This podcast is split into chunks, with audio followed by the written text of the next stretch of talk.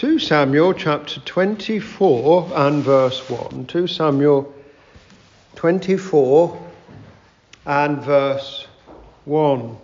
And again, the anger of the Lord was kindled against Israel, and he moved David against them to say, Go number Israel and Judah. We immediately learn here that God can be angry with nations. The anger of the Lord was kindled against Israel. And this is a vital truth which we need to grasp in our own day. God can be angry with a whole nation. The immediate cause of his anger towards Israel in this particular instance uh, may well be the rebellions of Absalom and Sheba against David's government. Israel is certainly under the Lord's rebuke, and the people generally uh, must have been guilty of some kind of faithlessness or general departure from the Lord. Both individuals and nations need to realize that by their continual ignoring and defiance of God, they are storing up wrath against themselves. This is clearly taught in, for example, uh, Romans 2, verse 5. Romans 2, verse 5, where Paul says, After thy hardness and impenitent heart, thou treasurest up for thyself wrath in the day of wrath and revelation of the righteous judgment of God, who will render to every man according to his works. And so there we clearly have stated that as men continue to defy God in their lives, they store up wrath for themselves. Now, the Lord here uses David as an instrument to bring punishment upon the whole nation. And he permits Satan to tempt David to commit a sin and a faithless act which would fall out to the detriment of the whole country, namely the numbering of the people. Now, God never, of course, entices men to commit sin, but He does permit them to defy Him and to break His commandments. In that sense, men are free agents. The Lord, having made men as moral beings who are able to make moral choices. Now, in His sovereign control of all events, God can actually use the sins of men to further his own purposes, overruling so that the sinful acts of one set of men will bring judgment upon a different set of men. And the Lord can also give people up to their sinful desires. He can, as it were, let them give full rein to their sinful hearts, so that they bring further judgment upon themselves. In other words, the Lord can withdraw his restraining hand upon sinners and allow them to sin themselves into a fuller judgment, so that they ripen themselves for the full weight of his anger. And this is again clearly taught in Scripture. Now, here David has a sinful desire to call up and number all those men of Israel who are fit for military service. This is a foolish and unnecessary act, and we shall see why shortly. But God is going to take this sin of David and overrule it for his own purposes. Now we read in verse 2 For the king said to Joab, the captain of the host which was with him, Go now through all the tribes of Israel, from Dan even to Beersheba, and number ye the people, that I may know the number of the people. Now, this numbering of well equipped, well able fighting men to go in to the field of battle, this numbering of the army is simply not necessary. There is no military crisis. And a nationwide muster, which is what is involved here, will be an irksome imposition upon the people, preventing them from going about their normal lawful business, and there is no imminent need for such a nationwide muster of soldiers. So, what was David's motive for doing this? It was evidently a means of gratifying his pride in knowing the great strength of the army which he had to hand. And so here we see Satan working upon David's heart and drawing him to pride. Pride in the nation's military strength. And God, who knows David's heart, sees that this is indicative of a failure by David to trust him, the Lord, for the nation's security. Now, whilst sensible military preparations always have to be made by, by any nation, David was beginning to trust in the number of his soldiers rather than in the providence of God. We read in Psalm 33, verse 16, There is no king save by the multitude of an host. And then verse 18, The eye of the Lord is upon them that fear him. And David was forgetting these basic principles that a nation's security is fundamentally in the Lord, not in its military strength. Verse 3 And Joab said unto the king, Now the Lord thy God add unto the people, how many soever they be, an hundredfold, and that the eyes of the Lord the king may see it. But why doth my lord the king delight in this thing? And so here we see David being rebuked by his commander, Joab. Now, Joab was far from being a spiritual, godly man, but he knew that this numbering of the people was wrong. And sometimes, by the gift of common grace, non believers have insights into what is going on in society, um, even better than those who profess faith in God. Joab here realizes that this is wrong. He can see that to do so will actually bring down God's anger upon Israel. So Joab and other commanders try to dissuade David from this action.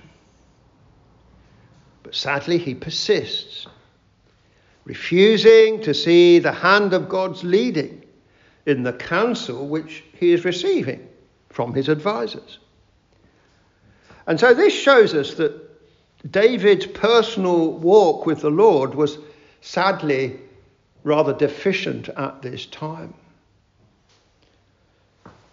David is a man who had had wonderful experiences of God's presence, a man who had been greatly used by the Lord a man who had been truly faithful and honourable in his behaviour before the Lord.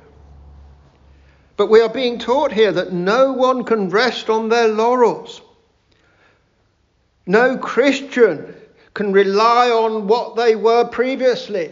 The issue is where are we now? Are we trusting God today? And so we must never be tempted to think as we look back on our Christian lives, well, I've done this, this, and this. No, where are we now? Are we trusting the Lord today? Because even mature believers can fall into faithlessness. And this is a prime example.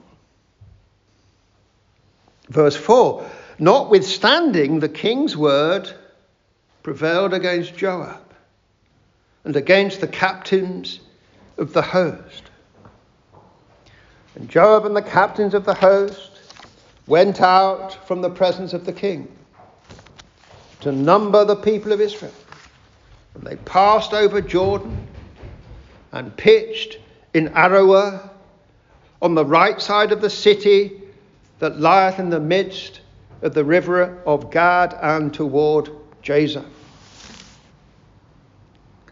Well, as always, we are reminded that Scripture is grounded in real history and real geography. We have a reference here to Aroer, which was around 14 miles east of the Dead Sea. It was in the southeastern corner of Israel. And so the census took place there and then continued in an anti clockwise direction throughout the land. We have a reference to Jazer. That belonged to the tribe of Gad and was close to the border with Ammon. Uh, verse 6 Then they came to Gilead and to the land of Tahtim Hodshi, and they came to Dan Jaan and about to Zidon. Verse 7 And they came to the stronghold of Tyre and to all the cities of the Hivites and of the Canaanites. And they went out to the south of Judah, even to Beersheba. So here we have a description um, of the places throughout the country which were visited in order to establish this nationwide muster of soldiers and numbering of the people. Gilead uh, is the region on the eastern side of the Jordan. Sidon and Tyre are on the Mediterranean coast to the west. Tahtim Hodshi is a town or region between Gilead and Dan. The term Dan Jaan refers to the Dan in northern Perea, to the southwest of Damascus. At that time, probably the extreme northeastern boundary of David's kingdom. Beersheba was located about 45 miles southwest of Jerusalem. And so Dan was up in the north, Beersheba was down in the south, the two extremities, as it were. So, all around the country, um, David's men go to carry out this numbering of the people. Verse 8 So, when they had gone through all the land, they came to Jerusalem at the end of nine months and 20 days. So, the numbering of Israel's fighting men would take nearly 10 months.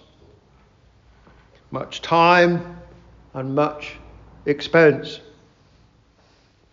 Verse 9 And Joab gave up the sum of the number of the people unto the king. And there were in Israel 800,000 valiant men that drew the sword, and the men of Judah were 500,000 men. So, with the numbers of fighting men now available, far from beginning to wallow in pride at the great size of his army, David is brought under deep conviction over what he has done. He now realizes that he has been behaving no differently from an unbelieving Gentile king. Verse 10 David's heart smote him after he had numbered the people. And David said unto the Lord, I have sinned greatly in that I have done. And now I beseech thee, O Lord, take away the iniquity of thy servant, for I have done very foolishly. And so the Holy Spirit is, is deeply convicting David. And at the same time, the Lord sends the prophet Gad to speak to him.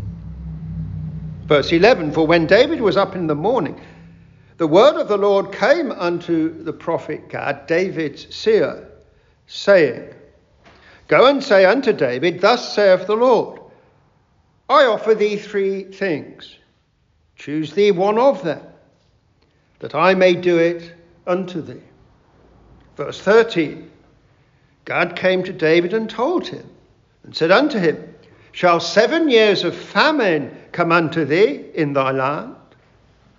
Or wilt thou flee three months before thine enemies, while they pursue thee?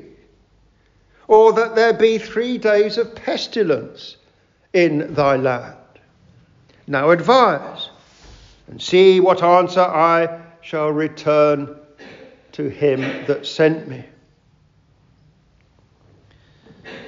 Now, as we have already noted, God was using David's foolishness to teach the whole nation a lesson. Israel and the people of Israel have their own sin to answer for. Now, David's personal sin would be the immediate cause of the coming judgment. But the people of Israel would be suffering for their own sin, because that is how God works. And he has now decreed that judgment must come upon the nation in one form or another. And the Lord asked David here to choose which form the national judgment will take. Will it be war, famine, or disease. Now, all these three evils occur within the providence of God. But God's own hand is seen less directly in war, where there is much immediate human agency. And God's hand is seen more directly in famine and in pestilence. But what a choice for David to have to make. And David said unto Gad, verse 14, I am in a great strait. Let us now fall into the hand of the Lord, for his mercies are great, and let me not fall into the hand of man. And so, David, as he thinks about these three horrible afflictions, resolves that he would rather be exposed to the direct hand of God than to the direct malice of men, as would be the case in war. And therefore, he chooses famine or disease as the way in which the nation must be judged. The Lord then decrees that of these two, disease shall afflict Israel. Verse 15 So the Lord sent a pestilence upon Israel from the morning even to the time appointed. And there died of the people from Dan even to Beersheba 70,000 men. The time appointed is a three day period. the striking down of 70,000 people is indeed a severe judgment. And it reveals to us how deep seated the rebellion against God must have been within the nation. Now, the reality and imminence of God's judgment is the vital truth which our own nation desperately needs to grasp today. Because the character of God has not changed one jot since David's time. There is not an Old Testament God of wrath and a New Testament God of love who is quite different, as many wrongly assume. There is just one God of perfect justice who also shows mercy to undeserving sinners. But we read in Psalm 90, verse 11 Who knoweth the power of thine anger? So teach us to number our days that we may apply our hearts unto wisdom.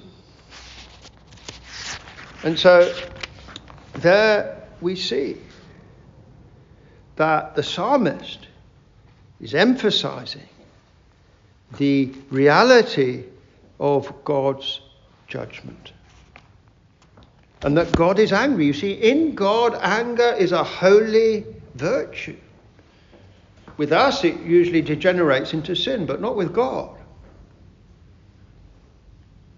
And because of the reality of God's anger upon sinners, we mere mortals should number our days, realize that our time is short, and make our peace with God rapidly. So the psalmist there in Psalm 90 is lamenting that so few people realize until it is too late just how angry God really is. They do not realize until it is too late how much they should have learnt to fear God. All need to recognize the inevitability of God's anger upon sin. And the churches are doing no one any favors by obscuring this reality. Now, shortly before his death, our Lord said to the women who were weeping for him as he carried his cross to Calvary, he said these words. And they're quite remarkable words. The women are weeping for him, and the Lord speaks about the wrath of God. Luke 23, verse 28. Daughters of Jerusalem, weep not for me, but weep for yourselves and for your children. For behold, the days are coming in the which they shall say, Blessed are the barren and the wombs that never bear and the breast, the paps that never gave suck. Then shall they begin to say to the mountains, Fall on us, and to the hills, Cover us. So, our Lord there was referring to coming national judgment as he goes to his death. A judgment when the city and the temple in Jerusalem would be utterly destroyed. And similarly, what great wrath are all Christ rejectors today storing up for themselves? If only they would realize it. Should we never refer to Luke 23 28 to 30 because it is not loving? Should we delete those verses from the Bible? The Lord warns that there is coming a day when the people will be fleeing in terror.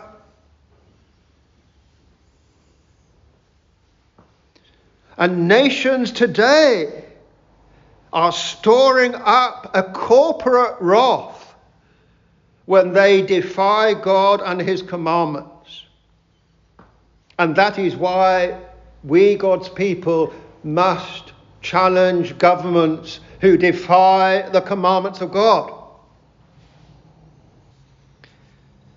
Now, here in 2 Samuel 24, national calamity in the form of a deadly pestilence is to afflict Israel. David is being made to see the folly of his numbering of his soldiers and his putting his trust in and then being proud about his military might rather than trusting in God. David is being made to realize that Israel's well being is not dependent upon his skills in military organization,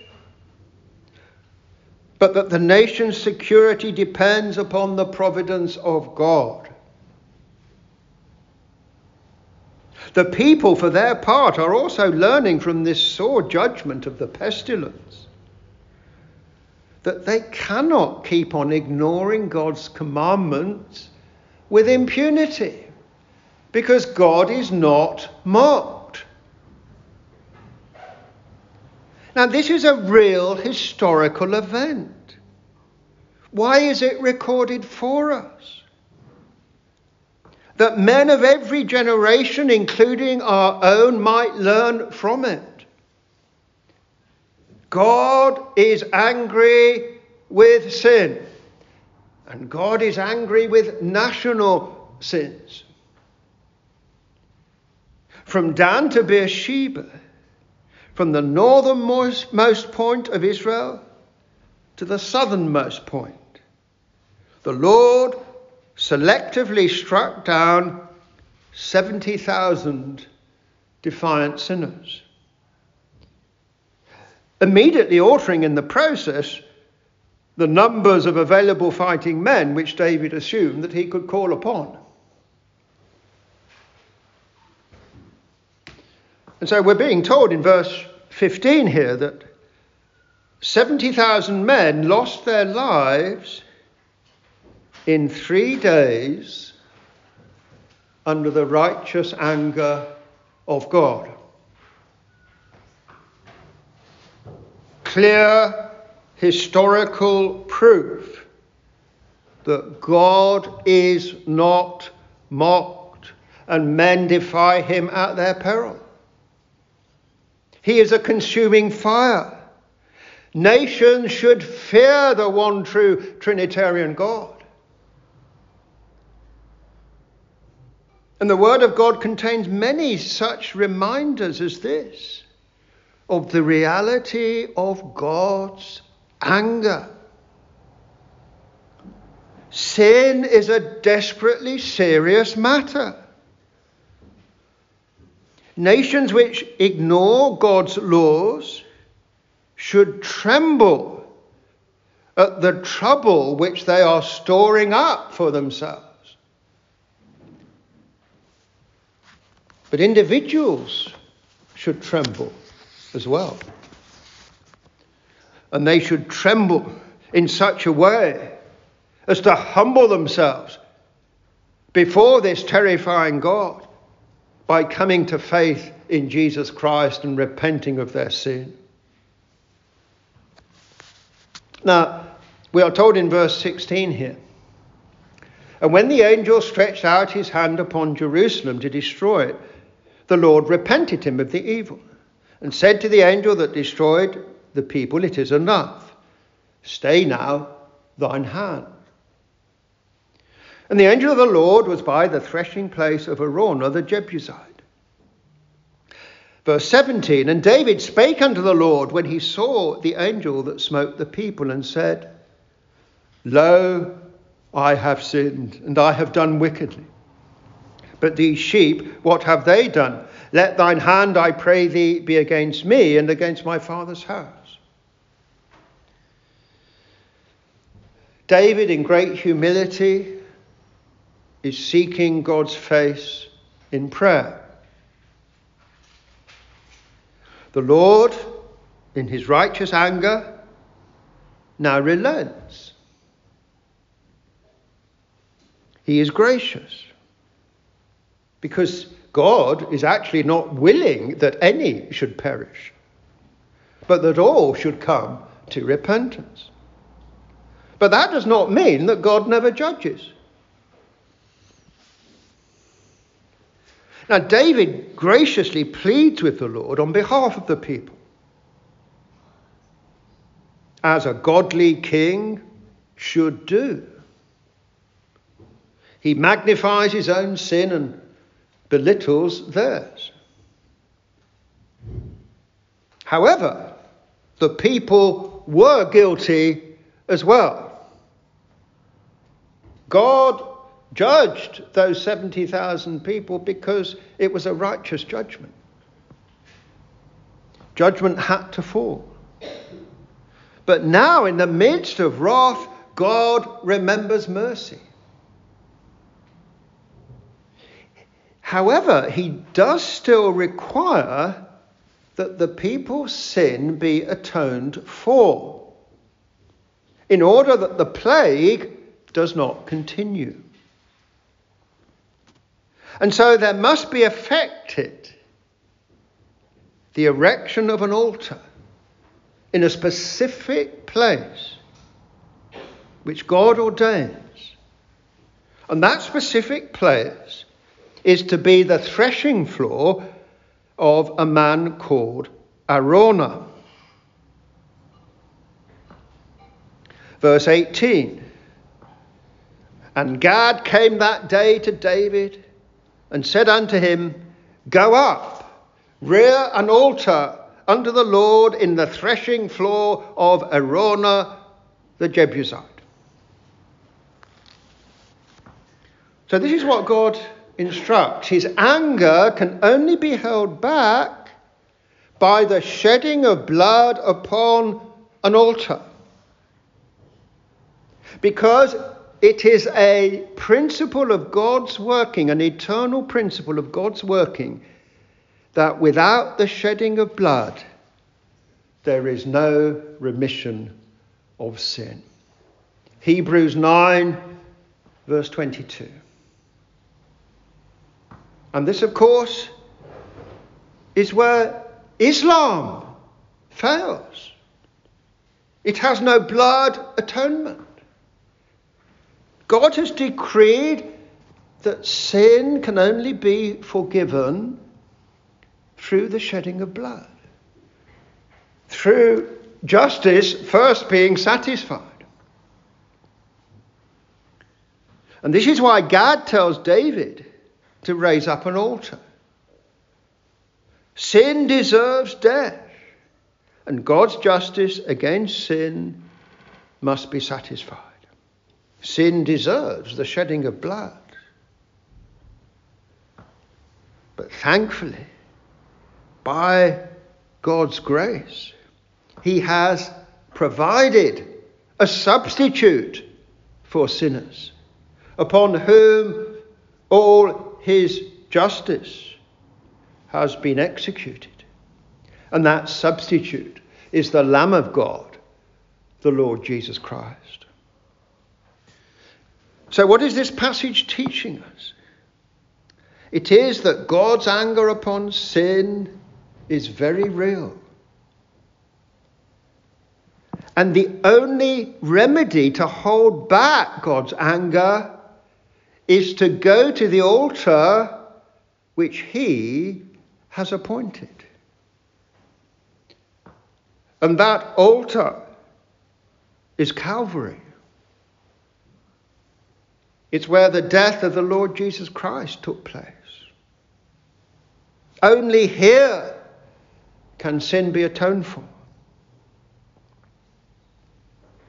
Those who repent of sin and trust in Christ are covered from God's wrath by the blood which is shed in the sinner's place. And so the glad tidings of the Christian gospel are that there is a way for God's righteous anger to be averted. It is by faith in Jesus Christ who has shed his blood at the appointed altar.